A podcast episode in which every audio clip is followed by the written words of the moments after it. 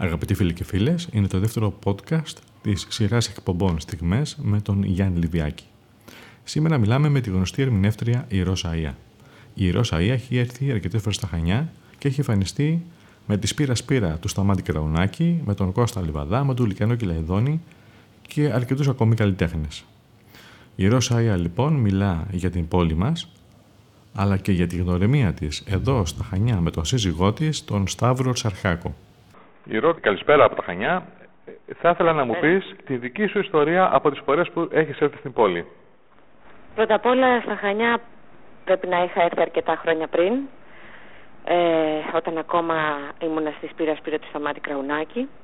Τότε νομίζω ήταν η πρώτη μου φορά στα Χανιά και το 2004 με τον πλούτο του Αριστοφάνη είχα καταγοητευτεί από τα Χανιά γιατί είναι αν όχι η ωραιότερη, μάλλον η ωραιότερη είναι, αλλά θα βάλουμε και ένα αν όχι έτσι για να αφήσουμε μια αμφιβολία.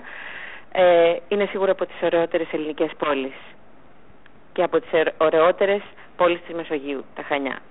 Γοητευτική, με ιστορία, με σπουδαίους ανθρώπους που έχουν ε, γεννηθεί και, έχουν, και τους, έχει τους έχουν βγάλει τα Χανιά ε, και μια σπάνια ομορφιά που ποτέ δεν, δεν πάβει να με γοητεύει. Ε... Σε θυμάμαι και με τον Λουκιανό και Λεωδόνη, τότε που είχες ε, τραγουδήσει μαζί του στην Τάφρα. και εκεί πέρα. Ναι. Πριν τον Λουκιανό έχω έρθει το 2005, mm. αν θυμάμαι καλά πρώτη φορά, ναι. με τον Κώστα Λιβαδά, ε, σε ένα ωραίο φεστιβάλ που τραγουδήσαμε εκεί και άρχισα να πρωτογνωρίζω και ένα ωραίο μέρος που λεγόταν Φαγκότο, ένα πολύ ωραίο μπαρ, ελπίζω να υπάρχει ακόμα ε, και γενικότερα είχα γοητευτεί. Το 2007 κατέβηκα για να με φιλοξενήσει ένας φίλος, ο Γιάννης Ολυβιάκης, ε, τρεις-τέσσερις μέρες προτού να έχω μια συναυλία με το Λουκιανό Κυλαϊδόνη και το Δώρο Δημοσθένους. Η συναυλία αυτή, αν θυμάμαι καλά, ή μάλλον σίγουρα θυμάμαι καλά, ήταν στις 7 Αυγούστου. 6 Αυγούστου η ίδια ορχήστρα, η κρατική ορχήστρα ελληνικής μουσικής, είχε συναυλία με τον καλλιτεχνικό της διευθυντή, τον Σταύρο Ξαρχάκο. Έτσι λοιπόν την προηγούμενη μέρα πήγα να δω τους φίλους μου τους μουσικούς που έπαιζαν με το Σταύρο Ξαρχάγο και την επομένη θα παίζανε μαζί μου. Μαζί μου με μένα και το Λουκιανό φυσικά και με το Δώρο.